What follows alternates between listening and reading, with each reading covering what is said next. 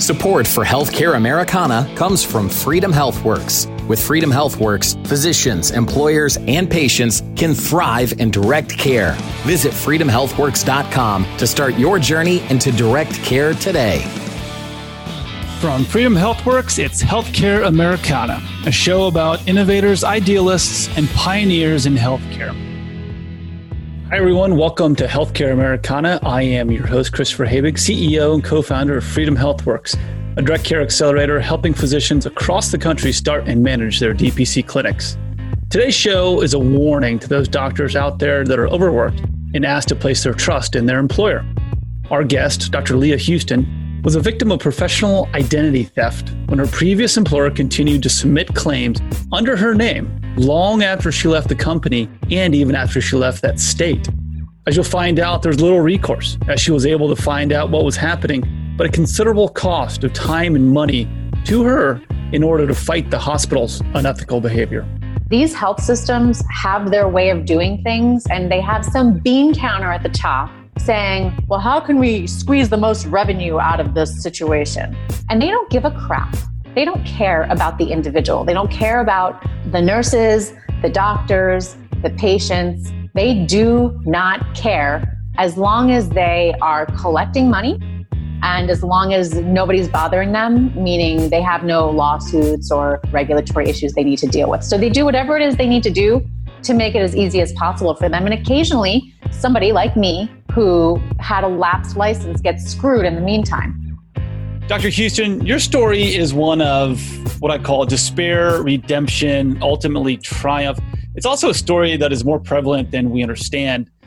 I want you to take us back to the years to when your professional identity was stolen by your previous hospital employer. Tell us the story. Yeah, you know, I'm an emergency doctor and I worked at several different hospitals as a locum tenens doc. I worked um, in Florida, California, New York is where I've been licensed. And, you know, I just figured if I go to work and I take good care of people, then the hospital and the credentialing bodies would make sure everything was done correctly and they would bill correctly.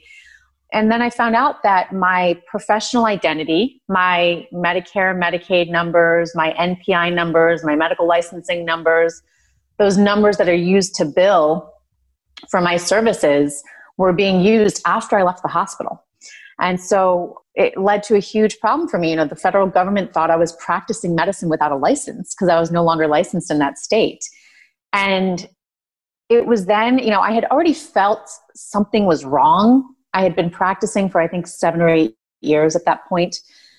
But it was that moment that I realized that the employment process is the thing that's wrong. Being owned and controlled by somebody else as a practicing physician, allowing somebody else to document and discern whether or not your services are being billed and paid for and whether or not you perform those services, giving that away to somebody else, not having control over that is one of the major problems with our current healthcare system. So you were just to see if I can can summarize that for everybody. You were working at a hospital and you signed over a lot of documents called your credentialing packet there. I want to talk a little bit about that process and what exactly that means, but you basically gave free rein for the hospital to bill your patients underneath you so you wouldn't have to worry about it. Is that fair to say? Well, it was really required. I wouldn't be able to work there unless I gave those rights away, partially because of this cumbersome, over administratively burdensome process of insurance and Medicare and Medicaid and billing and coding. They have, I don't know, probably hundreds of people doing that at every hospital right. for the people who are giving the services. So, right. So, doctors are required to do this, uh, which again, there's there's kind of little red flags being sent off all over the place. If people are like, "Wait a minute, this doesn't sound like this is right. They shouldn't be doing that," so they start billing under your your name. You take another position out of the state. You move states, and lo and behold, you move back to that previous state, and then find out that oh, you can't get a medical license. Well, my medical license was easily reinstated. It was a very brief period of time that I had no license. So it was very strange because they let me reinstate my license, no problem. Um, but when I went to bill for Medicare and Medicaid, or when the health system went to bill on behalf of me for Medicare and Medicaid, it alerted the Center for Medical Sciences, CMS, that well, this doctor was billing when she had no license, and now she's billing again with a license. She's not allowed to bill. So it wasn't that I wasn't licensed to practice, I just wasn't able to bill for Medicare and Medicaid because they thought I had been practicing without a license. It appeared as if I was, even though it wasn't me, it was just the health system billing for my fake services that were never rendered by me. So you get that notice from CMS. What were your next steps? What'd you do right then and there? I called hundreds of lawyers asking somebody to take my case. it oh, so you went to court months. with them. Well, I didn't go to court, um, but you know, so just to let you know, the letter was basically like, "You can't bill anymore. Your privileges have been taken." So I sent a letter. Why were my privileges taken? I overnighted it, certified mail. Weeks later, I get a response because you were practicing medicine without a license. Oh crap! Okay, another certified overnight letter.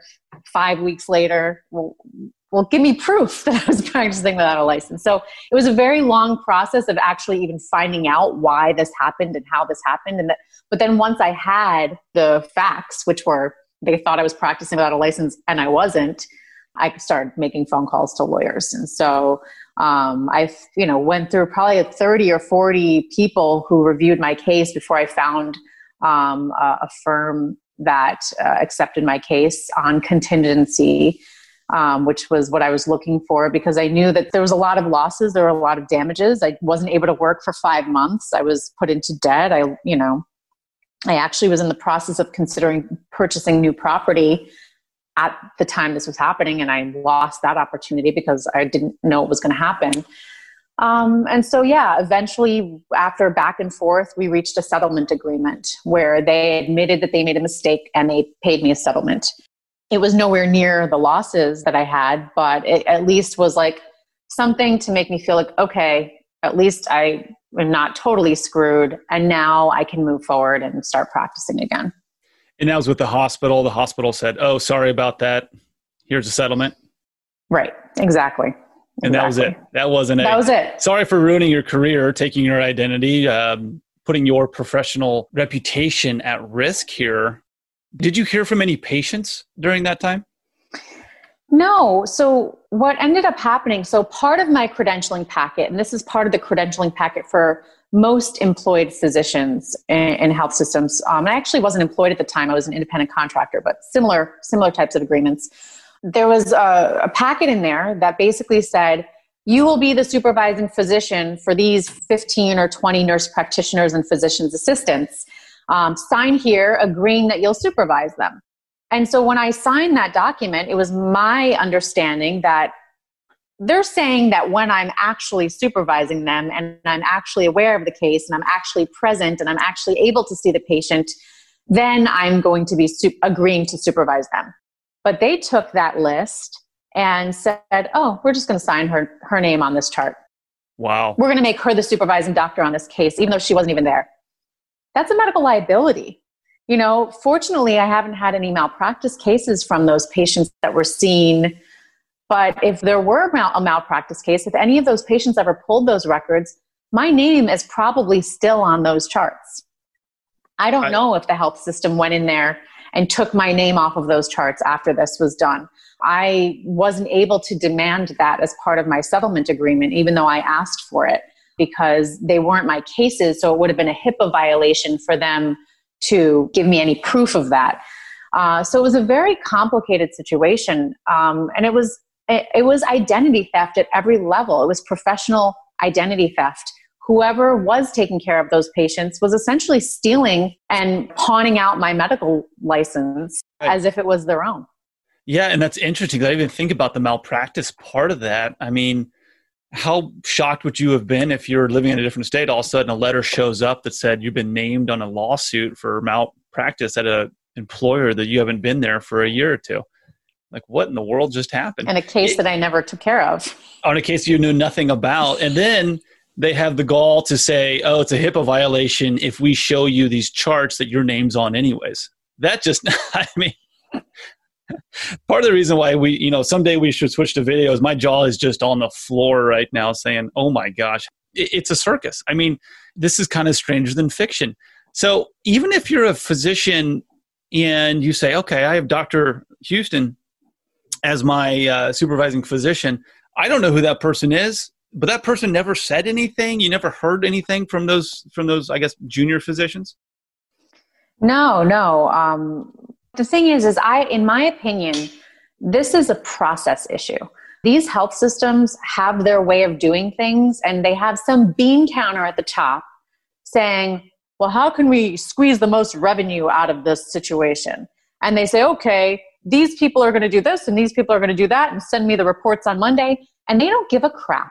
They don't care about the individual. They don't care about the nurses, the doctors, the patients. They do not care as long as they are collecting money and as long as nobody's bothering them, meaning they have no lawsuits or uh, legal or regulatory issues they need to deal with. So they do whatever it is they need to do to make it as easy as possible for them. And occasionally, somebody like me who had a lapsed license gets screwed in the meantime. The issue is most of us as physicians keep our license and we move from job to job. And we assume that after we leave whatever our previous employer was, that they're no longer using our professional identity. I cannot tell you, there's been probably close to 30 or 40 people who have contacted me that have said that this has happened to them, but because they remained licensed, it never caused a long term problem. They were able to fix the paperwork mistake. So, if those 30 or 40 people somehow heard my story and found me and reached out to me, how many thousands of doctors out there are having fraudulent bills written under their name? This is, in my opinion, one of the higher cases of, of Medicare and Medicaid fraud that are out there. And this is, you know, part of why I'm building what I'm building. Right, right. So two points just out of what you just said caught my attention there. This was your term. You just labeled that a paperwork mistake. Is that what physicians think? This oh, this is just a it, it's just a billing error. It's just a filing error. It's just a paperwork error. That's what they want us to think. They yeah. want us to oh, we're so sorry. Uh, oops a daisy. You know, get over it. Stop complaining. This isn't that big of a deal you know, you got your settlement agreement. Why don't you shut up? They actually did try to put a gag clause in the settlement agreement saying that I could never talk about this, um, and I refused. Good for you. Good for you. Um, it was a hard no for me because you know it's important for people to understand that this has happened. Yeah, yeah, absolutely. And, and nothing really admits guilt like saying, "Oh, well, we're going to talk about this, but you can't tell anybody about this because how what they think people are going to rise up with pitchforks." I mean, you know, this must, like you said, this must be going on much more prevalent than what people have even told you on it. This reminds me of a theme we've talked about a lot within Freedom HealthWorks and then on the show too that hospitals and insurance companies want to treat physicians like commodities. Anybody with a stethoscope, anybody with a white lab coat, you're all the same. Does Absolutely. this play into that narrative? I mean, oh, this totally. seems like an open and shut. I was actually quoted in Forbes in a Forbes article because I coined the hashtag RVU factory. So for those of you who are you know are familiar, RVUs are are the relative value units that are placed on every single physician service and how we are essentially commoditized and you know a, a price is given to the services that we provide when we are employed and when we take insurance. And you know, I felt like I was working in an RVU factory. All I was there for was to generate RVUs for the factory. I was a factory worker on, a, an assembly line, and the patients were being pushed through the assembly line. So, yeah, look it up. Hashtag RVU factory. I totally agree 100%. Yeah, it's uh, all about productivity, throughput, finding the bottlenecks, and uh, treating patients like widgets. But uh, speaking of patients, how does this type of a practice affect patient care? Now, we touched upon it a little bit to see if you've heard from any of your previous patients, but act like I am in the hospital, I'm getting seen by a physician, yet I look at my chart and it says your name on it. I don't know you. You've obviously been gone. What should be going through my head in that case if I'm a patient saying, wait a minute, this this doesn't add up? I should be asking questions about this, right? Well, so this is the whole thing. You know, Patients have no control over their health records. They have no understanding of what's really going on. You know, they get this, if they ask for their records and they get them, which is a very rare experience because it's very difficult to get your records, they get the stack of papers, 98% of which are BS nonsense that doesn't matter.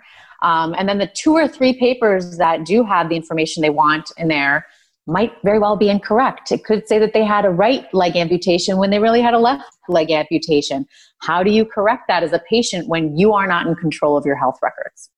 Right. That's that's a million dollar question right there. And you get some physicians who are like, "Oh, I put everything up on the screen right here so that they can double check them," and other ones are like, "No, I'm never going to show a chart to somebody. What if there's something embarrassing about it?" And my response is, if you're writing something embarrassing about your patient, you should probably tell them that because that could affect their health if they're overweight, if they have bad, uh, if they have bad, you know, skin issues, whatever it is, you should probably let them know. Again, that relationship, that doctor-patient relationship. So it, it really is mind-boggling how you were able to identify this and then you spend five months contacting so many attorney offices and you know it's shocking that nobody really thought that this was a, a clear open and shut case Uh, what was the kind of feedback from from the law side of this when you were talking to attorneys we're fighting a tsunami. This was a very large health system. So, me, single sole doctor who they could give two craps about, fighting the tsunami. And so it wasn't that they didn't think that I had a case, it's that they thought it would be a very difficult case to take on. And as I said, I was looking for somebody who would take in a contingency, meaning there was not going to be a retainer that they could continue continually collect for me. And so in their mind, they're like, I don't know how long this is going to take. I don't want to risk my, you know, I don't want to risk that. Um, you know, I was considering hiring somebody on a retainer at one point, and I'm glad I didn't have to. But, you know, attorneys uh, deserve to be compensated for their time, just like doctors do. So I think it was a little bit of that. Yeah. And again, we hear a lot of from the doctors like, you know, I'm never going to challenge my hospital system because they have hundreds of millions of dollars to throw at me and I'm just an individual physician. But again, the individual physicians aren't talking to present a united front. So a lot of a lot of potential fixes out there, a lot of potential problems. You know, I mentioned earlier that this was also a story of redemption and triumph, and we're going to hear the redemption and triumph part of the story when we return to Healthcare Americana after this brief message from our sponsors. There comes a time when the man of the house must take charge. Family planning is a tough conversation for many, and at Happy Dad Vasectomy, we understand that decision isn't easy. When your family is complete, our no needle, no scalpel, no stitches procedure will give you peace of mind about your family's future. Happy Dad Vasectomy conveniently books appointments within two weeks of calling and has locations in central and northern Indiana. Visit happydadvasectomy.com to learn more. Happy Dad Vasectomy, the easiest part of family planning. Hi, everybody. Welcome back to Healthcare Americana. I'm talking to Dr. Leah Houston, an emergency physician whose professional identity was stolen by a hospital employer, but then she discovered it. And now she is entering that triumphance phase over this diversity. And she created a company that helps other physicians avoid this nefarious billing practices and the commoditization, as we talked about, of medical personnel and help keep their identity secure. So, Dr. Houston, run us through your motivations and the light bulb moment when you knew you could help others avoid becoming victims of this professional identity theft and led you to founding your company, HPEC. Awesome. Thank you. Yeah. So, the credentialing process, when you are going to either become enrolled in an insurance company or become an employee as a physician, that process is a two to six month process where you're proving that you went to medical school, proving that you have a license, proving that, you know, you got vaccinated. You know, like imagine if you went to the airport to fly to Europe and you have your passport in your hand and they take your passport and then they say, wait a second, we also need a copy of your birth certificate and we need a copy of your state you know license and we need a copy of your vaccinations. And sit down in that room over there while we call your pediatrician to make sure this vaccination certificate is correct. And while we call the hospital you were born in that's basically what's happening every time a physician wants to move or change jobs. And in my opinion this is a restraint of trade on our right to work as practicing doctors. It's a restraint of trade on our ability to say you know what? I don't want to work here. I want to work somewhere else that process is so burdensome from an administrative perspective. It kind of keeps doctors trapped in these jobs that treat them like crap, in these RVU factory jobs. So throughout this process, you know, I came across a new secure technology called self sovereign identity technology that has the ability to allow a physician or anybody for that matter to be the primary source of verified truth regarding their identity. And so, what do I mean by that? Instead of a new job or a hospital having to call your medical school and verify that your medical degree is real and having to fax this is real, you as the individual physician now have a digital copy, digital proof of those credentials that are just as valid, if not more valid, been using in the past. And that's only made possible by self sovereign identity technology, which is distributed ledger based. It's a blockchain based technology. And so, yeah, you know, when I realized that this tool now existed and I realized the potential for it, I set out to build it for the physician community as the first step to building a lot of other things, actually.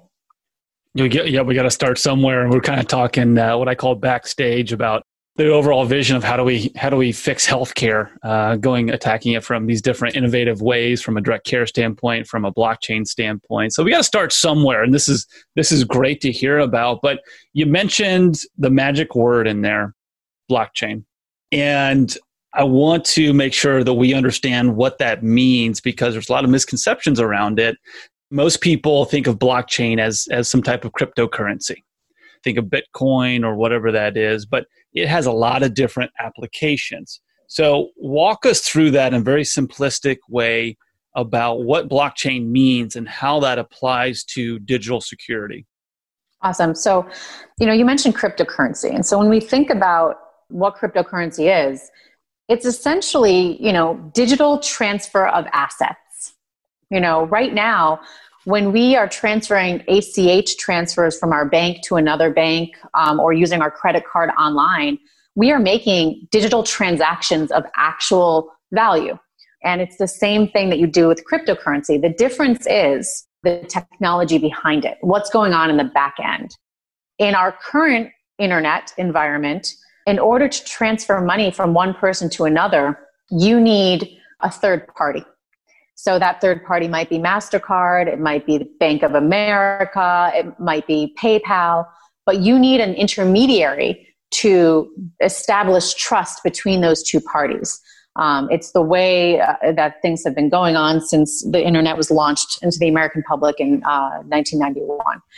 So, now why is blockchain something that's different and important in this discussion? It allows for secure, direct transfer of any digital assets. And when I say direct, I mean peer to peer. So we talk about direct primary care, we talk about direct care. That's what this is about. It's about doctor and patient communicating directly, mm-hmm. keeping the third parties out, keeping the middlemen out. So when we discuss documentation of who we are digitally, that is one of our digital assets. Our credentials as physicians is a digital asset now. Uh, we can digitally prove that we are who we say we are in a peer to peer fashion without requiring a third party to constantly and repetitively verify that that is true. And I can go into the weeds on how this works from a technological standpoint if you want me to, but it's based on a, a distributed ledger that's immutable. And, uh, you know, for the tech people, I'm going to try to simplify this. And for the non tech people, I hope you understand it. But essentially, when any transaction of any digital asset is uh, placed in an immutable fashion, you can't erase it. And so when that is also copied onto thousands of computers in a distributed way, and that's why they call it distributed ledger technology, you have thousands of computers that have an immutable record of transferred assets that cannot be erased. And that creates trust because now you know that what you're looking at is the truth. And so that is how, you know, that's a simple uh, explanation of how the back end of this technology works. But for those who don't really want to get into the weeds, it's just, it's a way for an individual to uh, transfer truth and transfer digital assets to another individual uh, without a need for a third party it sounds like obviously based on our previous conversation there's a lot of need for that especially from the physician level so zeroing in on that so say that again, you're a new physician and you want to complete this credentialing process. Give us a brief overview of what that would look like when I join a new hospital system. And for some reason, I don't want to go to a DPC or direct care route. I haven't found the light yet, so to speak. But when I present your technology and then my information within your technology to a potential employer, what does that look like and how does the employer respond to that so far? I want to share that, but I also want to share how this can help the DPC community as well, because that's uh, something people ask me on a regular basis. But, you know, as an employed physician, uh, when you, so we're building our MVP right now. So you'll be able to log in, sign up, obtain your identity. You'll be able to get your credentials verified in your digital identity wallet. And then when you want to go work somewhere and they want to verify that your credentials are real, you can give them permissioned access to those credentials. Now, for those of you who are working right now, you probably are familiar with CAQH. So, CAQH is a centralized website that basically people, a physician can go to, can give them all of their credentials. They hold those credentials for them. And then when a hospital or employer wants to see those credentials, CAQH, that third party, that middleman, allows them access to your credentials as a doctor. Now, how often are they showing them? Who knows? Who are they showing them to? Who knows? You have no rights. You have no say. There's no accountability. Uh, but we are being yeah. forced to use, right, we're being forced to use this third party application. We hope that it's secure. What are they doing with our data? We have no idea. Um, so essentially, it would be the same process, but instead of CAQH being the middleman, you as an individual doc would be the one who would be giving this permission to these health systems. And that's the only way you can have control over your employment rights. Otherwise, somebody else is controlling it. Control is a big, big part of the medical professional from personalities to what is going to, how am I going to treat this type of a patient? So I'm glad you brought up that word here. One thing I wanted to ask you about, and, and this is a really interesting um, term that, that you've used in the past, is the Hippocratic Oath 2.0. Yeah. How does Absolutely. that fit? What what exactly is that, and how does that fit? Because that is is it's very profound. So I'll, I'll let you take it from there. But um, I wanted to make sure we talk about that because it has applications beyond this conversation. Yeah, well, as physicians, we all took a version of the Hippocratic Oath. And when we said that oath, we made a promise to put our patients first above all else, um, to put their interests first when we make our decisions. And in my opinion, our current ecosystem, I don't even really want to call it a healthcare system, but the current way of, of doing business in, in the system is corrupt. It's, it's been corrupted. Uh, there's malaligned incentives. There's third parties that have wedged themselves between doctor and patient. And most of those uh, instances are coming from this new digital era mm-hmm. where we are now required by law to use EHR. We're required by law to use e-prescription databases. They're monitoring us. They're surveilling our behaviors, our prescribing patterns, our referral patterns. They're monitoring our patients' behaviors. They're doing data analytics to try to find ways to deny services to patients, to deny payment to doctors. And now, in my opinion, it is our responsibility as physicians to stop that process and to build solutions that prevent this ongoing surveillance of our practice and our, our, the private relationships that we have with our patients. Our patients need to trust us. And if they are afraid that walking into your office, you're going to be putting all of their private protected health information into a system that is then going to be potentially used against them in some way, they may lie. They may be afraid to share um, the most intimate details of their life that you need to know as a doctor to provide the best care. And so, in my opinion, Hippocratic Oath 2.0 is um, it's the new Hippocratic Oath that needs to consider the you know the digital privacy of our, our relationships that we have with our patients. Very timely too, because we're starting to see instances of this social currency, uh, as they call it, pop up. The Chinese are implementing it a few months ago, and see how. Um, oh, how people are toeing the line, I guess, how good a corporate uh, citizens they are. Um, and social citizens, make sure they're not causing any unrest. So anybody who says, well, the information I put into my Fitbit can never, you know, what what good is that? Those are having real implications, right? Anything you do digitally, like you said, that's stored somewhere and that is used. And we're starting to see that oh, the new credit ratings are coming from everything you do online. And people are looking at this to see how likely you are to repay a loan, how likely you are to be a repeat customer. I mean, the level of privacy invasion is very, very scary out there to a lot of people who want to take a look at it. So, within that Hippocratic Oath 2.0 conversation, leads us into what's going to be our last question. How does your work, how does blockchain fit into the DPC model?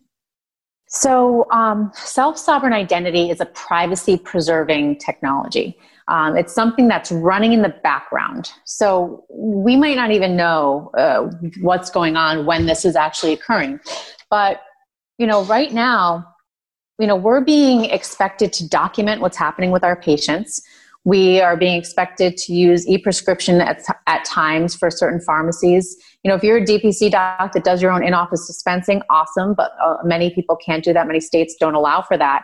Um, even if you are ordering a test for a patient that has insurance and you're they're using their insurance to get that test, now your name, your professional identity is now owned by whichever laboratory that is, whether it be Quest Labs or LabCorp. And now they're tracking you, they're monitoring you. Uh, they're tying what you're doing um, to your name and your professional likeness. Um, and so, uh, in this new world that we are building, uh, in order to create privacy, in order to prevent the surveillance of our behaviors and our relationships with our patients, whether we are independent or whether we are employed, we need to adopt these new self sovereign identity tools when we log into these systems so that our privacy is preserved. And we need to build the new systems that only adopt these pres- privacy preserving tools. So um, I want to fast forward a bit because identity and credentialing is really only the first base layer, it's the foundational layer of what we're doing.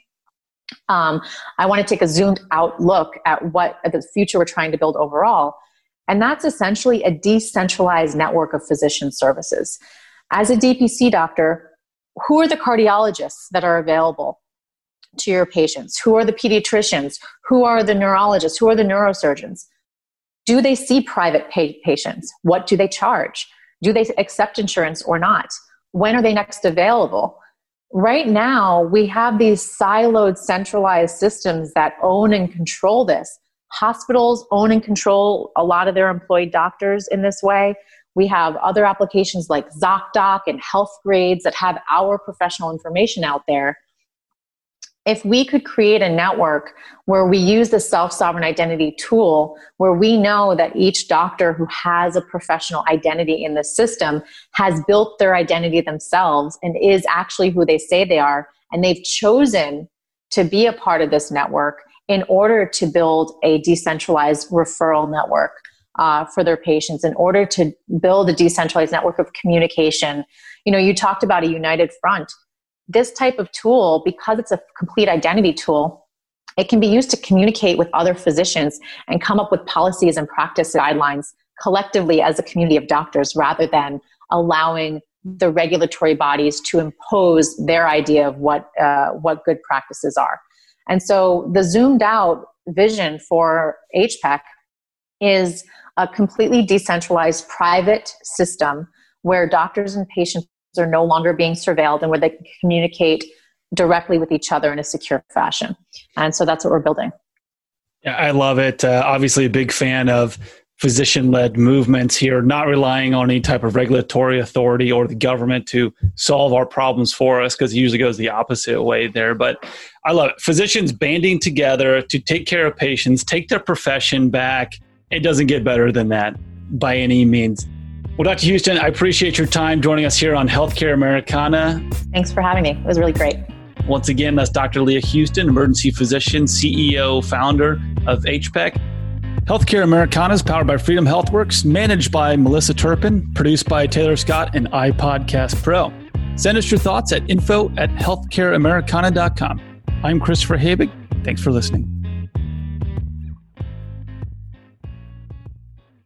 Hi again, everyone. This is Chris. At Healthcare Americana, we're always on the lookout for great stories to tell in the healthcare industry. And we'd like to hear yours. Check out healthcareamericana.com and send us your ideas for episodes or if you'd like to be a guest. And hey, If you're interested in becoming a sponsor, let us know that too. Thanks again for listening. Hope you enjoy it.